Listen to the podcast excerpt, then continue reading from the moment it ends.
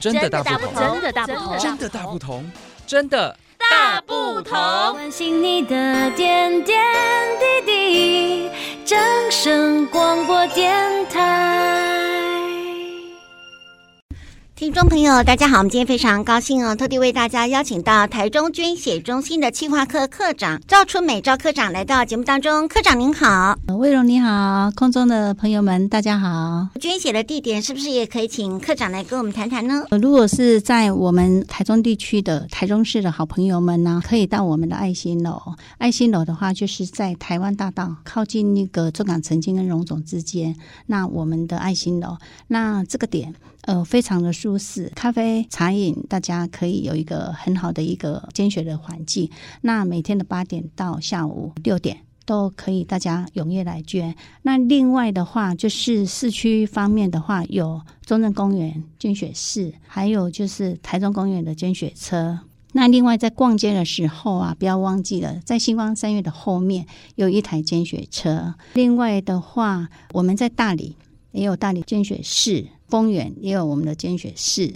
那另外，我们最近有在海线九月份的时候，在海线在乌七中华路全家便利商店的隔壁，我们有成立一个海鲜捐血室。那海线的朋友们，每星期的礼拜三、礼拜四、礼拜五、礼拜六都可以来这个点来响应。还有在北屯地区，我们有一个叫仁和的捐血车，它旁边就是有一个土地公庙。但这个点的话是每星期天，礼拜一、礼拜二、礼拜三，哦，才有作业。那另外在彰化地区，我们有彰化捐血站。那员林的话，在火车站的一楼大厅那里也有设置一个员林捐血室。那这个点的话，礼拜三跟礼拜四是没有作业的，可能要留意一下。另外的话，南投也有南投的捐血室。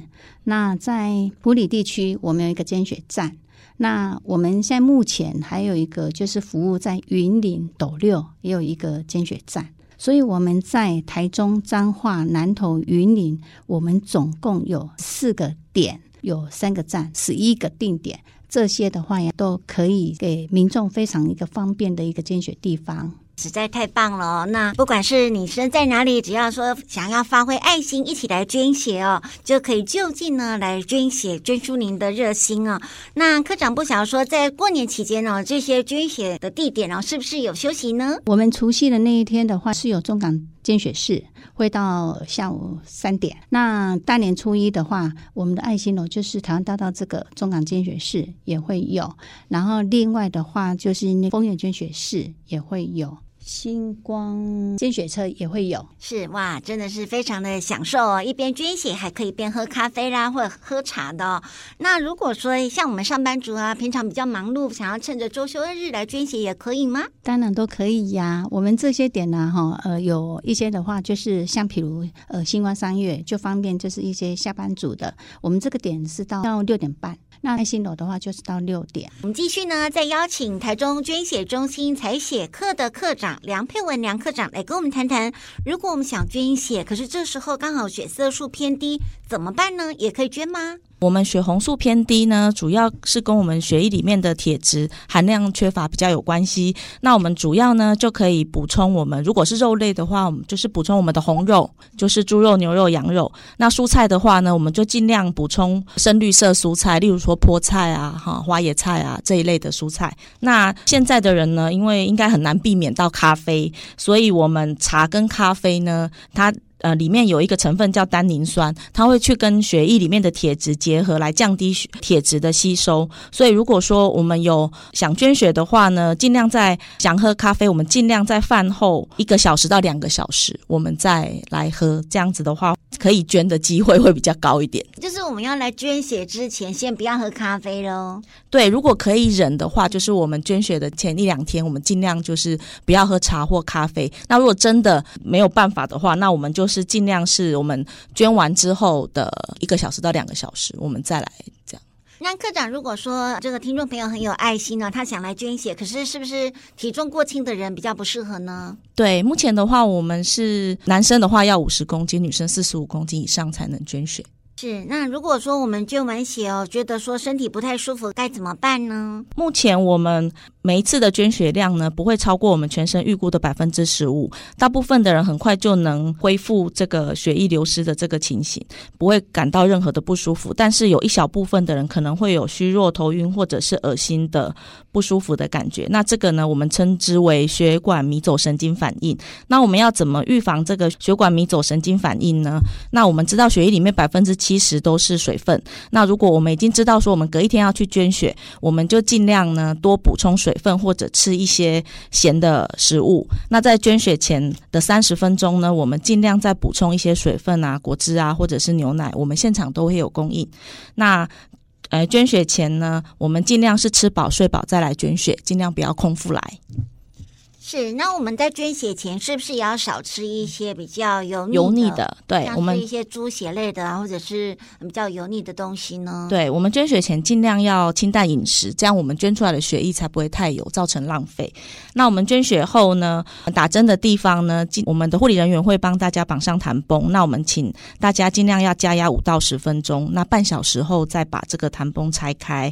那再来就是我们捐完血后的两个小时内呢，尽量不要提太重的东西。二十四小时内尽量不做太剧烈的运动，例如说打球啊，或者是跑步等等。那最重要的呢，是我们捐完血以后呢，还是要休息十到十五分钟，确定都没有任何的不舒服再离开。那我们现场都会有准备牛奶、饼干。那希望说捐血人都能适当的休息以后再离开。那科长，如果说我们想要再次捐血，是不是要隔多久才可以再捐呢？我们捐血的间隔呢，呃，如果是捐两百五十 CC 的话，是两个月以后才能再捐。那如果捐五百 CC 的话呢，要间隔三个月以上。那最后不晓得说，两位科长还有没有什么要跟我们特别叮咛的呢？我们为了募集那个血液，其实现在像冬天天气比较寒冷，然后感冒的人也多，那有一些心血管疾病的，可能也需要很多的一个用血，所以呢，在此还是要呼吁，呃，健康的大家找一些朋友，然后家人一起来一起响应。是，那如果说有公司行号哦，想要号召同仁们哦一起来捐血，也可以吗？当然是可以的。如果说我们公司呃可能人员很多，然后可能呃一个早上我们有差不多三十位、五十位要捐血的，呃也可以欢迎打电话到捐血中心来跟我们接洽。我们很乐意就是派个车，然后到公司做这样的一个捐血服务。哇，实在太好了！那梁科长这边有没有什么要跟我们分享的呢？因为我们过年期间的血液募集是需要有一定的库存量，那才可以供医院的病人使用。那欢迎大家过年期间也是可以都来捐血哦。是，那也希望大家都来做个爱心的捐血人哦。那我们今天非常谢谢台中捐血中心企划课的赵春美赵科长，还有采血课的科长梁佩文梁科长来到节目当中，谢谢你们，欢迎下次再来，谢谢，谢谢。谢谢